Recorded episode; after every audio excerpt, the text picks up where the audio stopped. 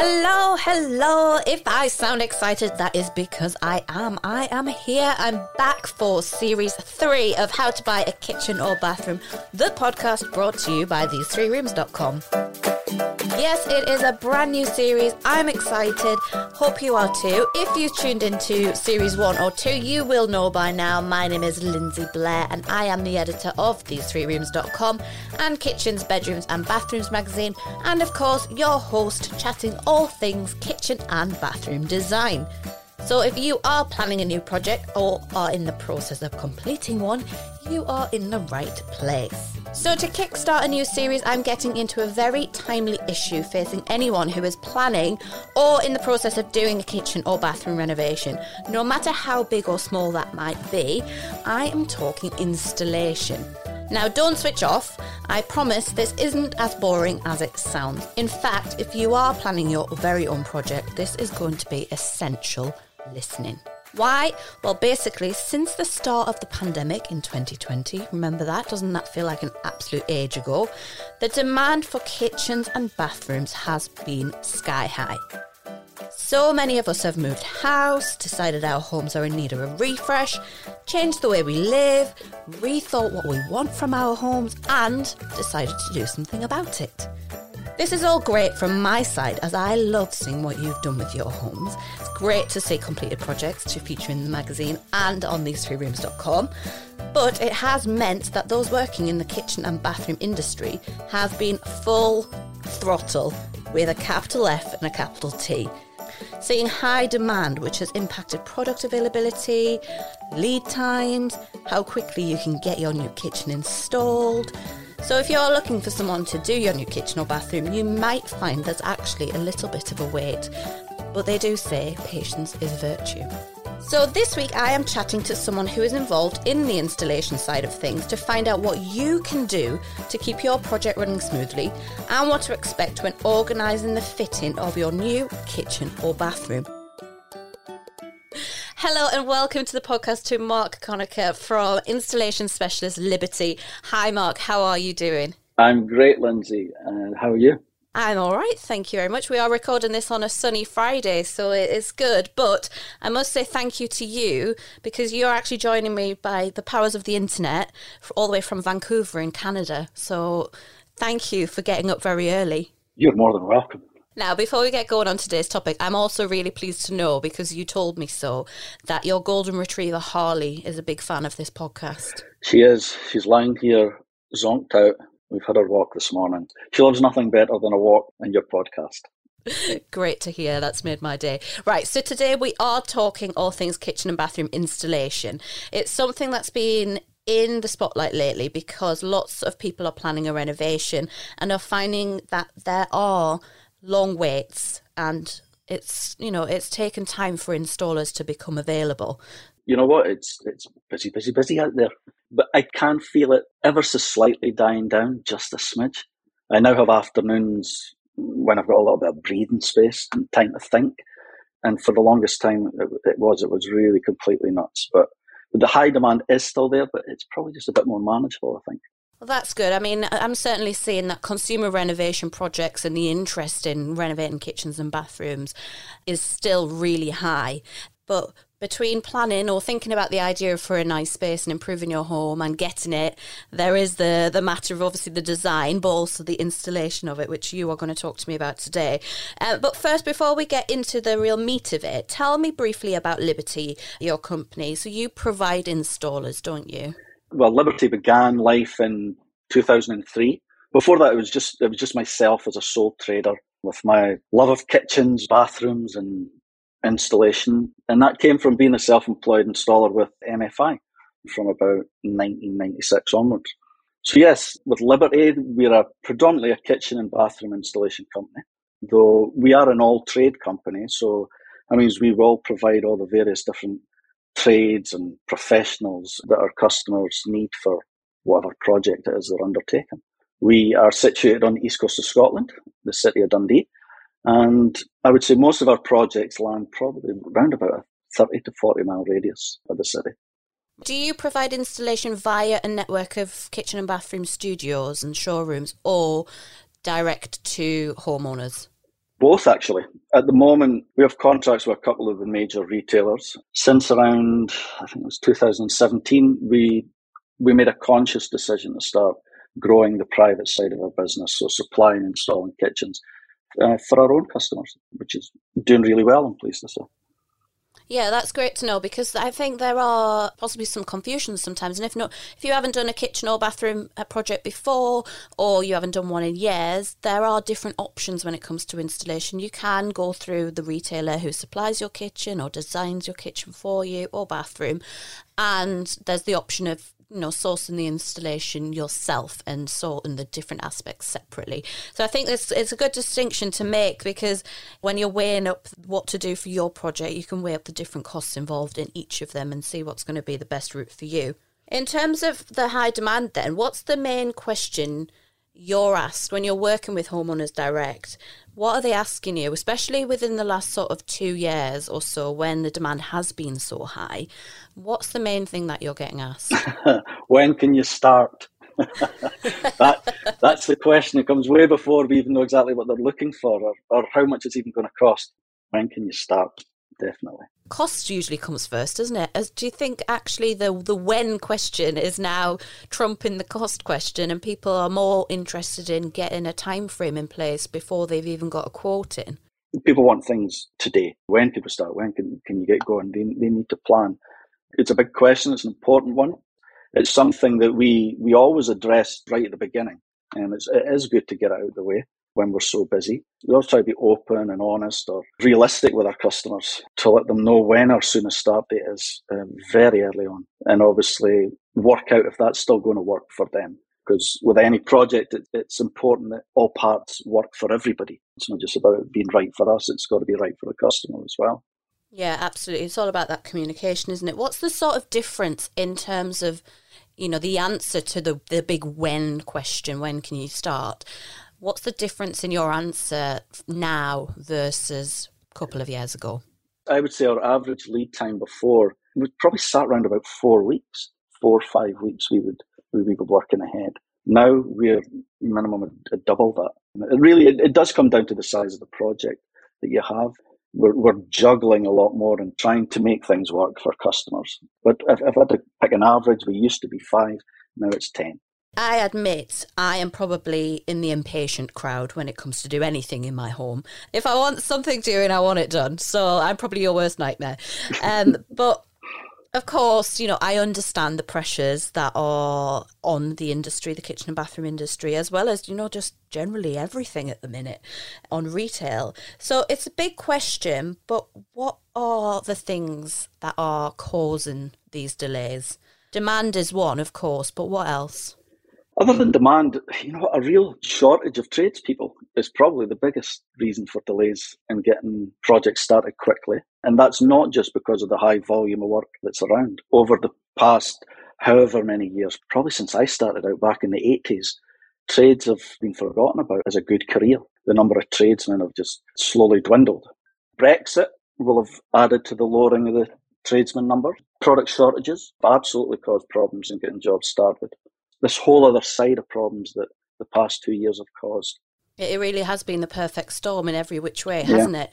I mean, I don't think I ever paid such attention to shipping containers or microchips or the Suez Canal, anything like that before. But certainly I've had very many conversations about those things in more recent times. I'm sure. But the shortage of trade, I think, is a really important point because, you know, that is something. And I know there's a lot of bodies within the kitchen and bathroom industry, such as the BIKBBI, who are really pushing for apprenticeship schemes and getting that new generation of trades into the industry. Yeah. If you're looking for a kitchen or a bedroom or a bathroom installer, then, you know what, the IKBBI is a great place to start looking. And they're the ones that have been really promoting the industry and promoting trades. We need more organisations like them. Let's go with that then. If I am doing work to my home, in fact, I am actually doing work to my home at the minute. I'm trying to find someone to do some work in my garden. And the lead times for that are, at the moment, 5 months is about the average for actually getting somebody in to do it, which is, you know, it's crazy. And as I said, I'm quite impatient, so it's a long time for me to wait. But if I am doing my kitchen or bathroom and I am looking for an installer, where do I go to find a reputable, reliable installer? What's the first port of call? Your first port of call, I would say, is the BIKBBI. Their website is bikbbi.org.uk. This website will give you tons of information all around installation. These installers on the site are obviously registered with the BIKBBI, but there are various annual criteria and regulations that these guys need to adhere to be registered, which is fantastic for giving customers peace of mind. The installers are all police checked, they're registered with Gas Safe, they passed asbestos awareness courses. So lots of checks which keep things safe and above board. It won't guarantee you'll get your job done any quicker, but at least you'll know the level of installer you're going to get is going to be to a good standard. Yeah, I mean, we often have said in the last few years when this issue, you know, has been kind of creeping up, that long lead time, shortage of supply, etc., that if an installer isn't available for a few months and then they're booked up, that's almost a good sign, isn't it? Because they have got lots of work on and they're obviously in high demand. Yeah, it's definitely something to look at. No, all good things are worth waiting on. Try not to be put off by lead times. It is a good indication if someone's busy. What other avenues could you go down? That's obviously one, and that's great for all the checks and the peace of mind that that brings. What other areas could you search for an installer? You have Check-a-Trade is another good place, not dissimilar to the IKBBI for trades. These guys are all vetted and pre-checked. Google is your friend. An evening spent on Google will drop all sorts of information that's helpful to finding someone good. Yeah, it's always great to read reviews from other people, isn't it? Or even, you know, if you know people down the road, friends or family who've had work done, just ask them and get first-hand account of who they've used and what they were like. Yes, definitely. Word of mouth is a great tool. We get lots of work from that and people speak. You do need to dig. Lots of times when you're in some of these Facebook pages and it's people who aren't happy that talk, and the people who are happy, it's harder to get these people to talk. So definitely just ask around, ask family, ask friends that have had work done. And that way you can go and see the work as well. It's invaluable, isn't it? If you're able to go and see and speak to them and just get a first-hand review of what it was like, then brilliant. It's nothing better than that. So lots of different ways of finding an installer, but I think taking the time and doing the due diligence is absolutely crucial now, so more than ever. And as you say, have patience. Good things come to those who wait. But if I am doing a job to my home that's relatively small and I've asked someone to come around and, you know, help me out with it and they are available quickly, is that something I should be put off by? No, there's always time to squeeze in small jobs. With a small job, if you can give the tradesman a sort of an open invitation just to call you when he has a slot available, it's not always easy for someone to give you an exact time when he could be there on Thursday.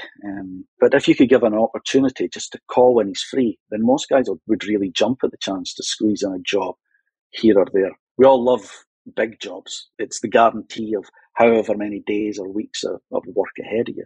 But I've always found that small jobs are great for filling in all the little gaps that will invariably crop up over the course of a month. If we have a bathroom on the go and our installer's there for, say, the first few days, getting everything ripped out and getting it all prepped, and then the tiler turns up, well, that installer, he can't be on the job at the same time. But the tiler's not going to be there long enough for him to go and start another project. So this is the time when we would organise all of our smaller jobs that we have.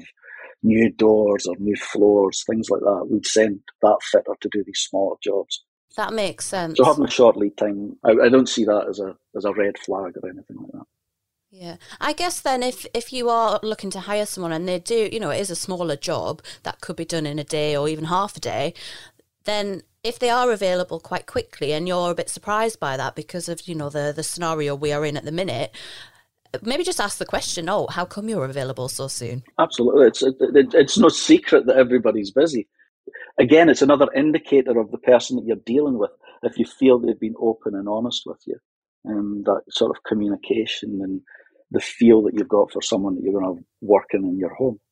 And so it's really important to have good rapport, isn't it? And to almost get to know, or just to get that feel of the tradesperson or the installer. I mean, anyone who you're going to work with on your kitchen or bathroom, because you're investing quite a lot of money in this, in these spaces. So having a good rapport with someone is crucial, right? Yeah, communication's king. You know, it's probably not a strong point for a lot of tradesmen. I think a lot of communication problems can stem from the size of the company that you're using. Most installers, plumbers, sparkies, they're all self-employed, they're all one-man bands, or a lot of them are.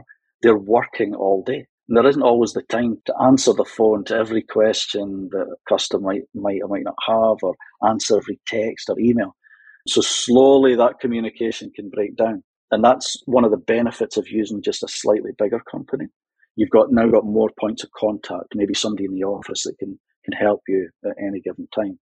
And so I've always found that the more communication there is, the better a project will run.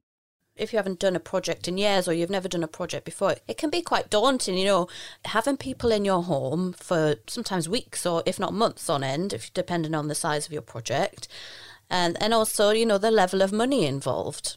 It's huge. And I think tradesmen, you kind of forget about that. I mean, you get lost in the numbers. You're dealing with these kinds of figures every day. So when you get into the thousands and thousands of pounds, that's no big deal to you. That's the kind of numbers you're dealing with customers. But you've got to be mindful, get yourself inside the head of the customer and how they're feeling. And if you can pull that off, then your relationship with that customer is going to be so much better. From the homeowner's point of view and the consumer's point of view, is it a good idea for them to set their level of expectation right from the outset? Yeah, the mother of all problems when the installer and the customer aren't on the same page. A good tradesman or installer should always really be mapping out exactly how the job will be carried out in the various stages of the project, when the water's going to be off, when the electricity is going to be off, which is obviously hugely important with more and more people working from home. The power's going to be off on Tuesday morning, say. That's kind of handy for the customer to be prepared for that. Things like, when do you expect the project to complete? So the level of expectation has to run both ways and should come from the customer as well. Parking, washroom facilities, property access. So it's good to get all these different things all ironed out before any project starts. Just making sure everybody knows what's expected during the project. And that goes for no matter how big or small the project's going to be. And getting it in writing, I guess, is that really important? Absolutely. Always get everything in writing. The building trade, I think, has struggled to shift the bad reputation of years of programmes like rogue traders and builders writing quotes on the back of cigarette packets and then disappearing. On the whole, I don't believe it's like that now, but things like having everything in writing, having a proper contract, terms and conditions, which protects both parties, you know what, that's got to be a good thing. Yeah, absolutely. And it gives peace of mind to the homeowner as well. If you are working on your project, to have that record from the outset, you know exactly the stages of things that are going to happen, you know, then you've got something to fall back on if, hopefully not, if stuff does go a little bit awry, you've got this document in place that you can refer back to. Absolutely. I'm going to come on to asking you about, you know, when things do go wrong, because unfortunately sometimes they do. But before I do, I want to just touch back on the point I've mentioned earlier about sourcing an installer yourself versus sourcing an installer via whoever you're getting your kitchen or bathroom from, because a lot of retailers will partner with installation companies or have in-house teams. So what are the pros and cons of each of those? If we start with sourcing your own installer. So if you source your own installer, what you might find that if anything goes wrong on the furniture side, the installer might have less interest in helping you resolve the problem, because you'll obviously be left to deal with whoever you bought the furniture from yourself. And then if that happens, you know, there's a time delay, so you know, how do you get the fitter back? And so just sourcing an independent an installer, I mean, I think people do that because they think they're going to get the price down. It's going to be cheaper. There's a lot to be said for getting that package, whatever company it is. If you source your own installer, they may not work with that product every single day, because whilst a kitchen's a kitchen, the products are all just slightly different. How those units go together, how the the drawers work and different functions. So that's sort of the con of sourcing your own store as opposed to getting that whole package. Yeah, and if you go for a whole package deal, an all-in-one solution, you're minimising your points of contact, aren't you? Which I think, going back to what you were saying just before about communication, it makes that side of things easier as well. If there is a delay or you want to change something or you just got questions, you can just go direct to that one source. Yeah, you'll find that the whole package has been project managed. Things I find just do run more smoothly. Sometimes what we come across is the customer will buy their kitchen from whichever company, and then they'll come to us and say, oh, could you install it? And by the way, we're going to have our friend's brother's a plumber, so he's going to do the sink and the hob, and we have an electrician that we're friendly with down the street that's going to do all the wiring. And as I said before, I think the main sense of this is cutting costs and saving money. But you know what, in my experience, it never really works. A job that could be done in a week invariably now takes two, because their friend's brother never does turn up on time or turns up early, and the installers aren't ready for him. So sticking to one person, one main contractor who could bring all the various trades, absolutely, I promise it would work way more smoothly. Obviously, the choice is the homeowners, and I would say if you do go for the more segmented approach, you've got to be really, really organised, and you've got to take on that role of project manager and make sure that everyone is turning up when they're supposed to, and make sure that product is being delivered when it's supposed to, just to keep everything running smoothly. You know what? It's a tough job. It really is a tough job, and especially now when there's shortages and the lack of tradesmen, that's not an easy job to undertake. When you're not doing it every day and you don't have a pool of people, of course, like for ourselves, we have electricians and plumbers and trades like that we use every day, but we also have other guys that we know that will dip in and out and help bail us out if, for example, the plumber went off sick. Whereas if you're on your own, it's a lot more difficult. You don't know any garden landscapers, do you? I can do a job in less than 5 months' time. That'd be great. Now, sadly, as we've mentioned, demand is high. There's a shortage of skilled tradespeople. All of these different factors. And when, surges in demand happen, no matter what industry or what product or whatever it is, there's always the opportunity for people to get ripped off, which is a sad truth, really. But unfortunately, rogue traders might try and take advantage of this situation.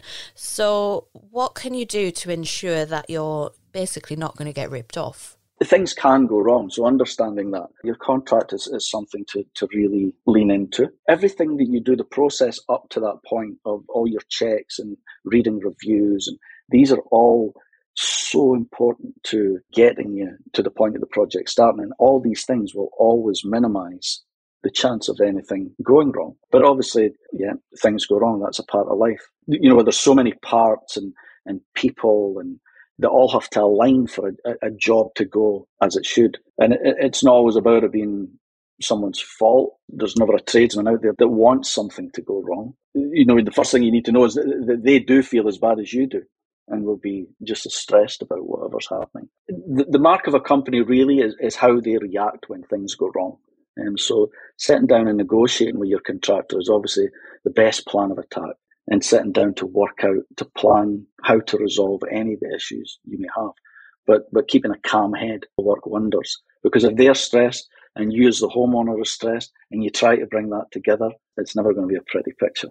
Yeah, and then the communication you've worked so hard to set up goes out the window. So this is, as I said, the communication, the contract, the expectations. These are the things that all come together, and if you make sure that you have them, then that minimises the problems. There's actually a new thing out just now called Protected, so Protect My Install. And this is where your project could all be run through the protected organisation. So, and everything is above board and contracts are agreed before anything starts. And the best bit of this is all the payments are paid into escrow. This will mean that neither party, the customer nor the contractor, can touch any of the money until the project is completed and signed off as the customer is happy with it. And if there's any kind of dispute, they'll have a resolution service that will help resolve any issues that there isn't. And that way both parties have someone in their corner. but it does take the sting and the stress out of the money equation. But my biggest bit of advice would be to keep talking, keep communicating, and keep everything in writing. Yeah, absolutely. Bottom line, what's the thing to keep in mind when you're planning a renovation in these times of high demand and all of the other factors at play?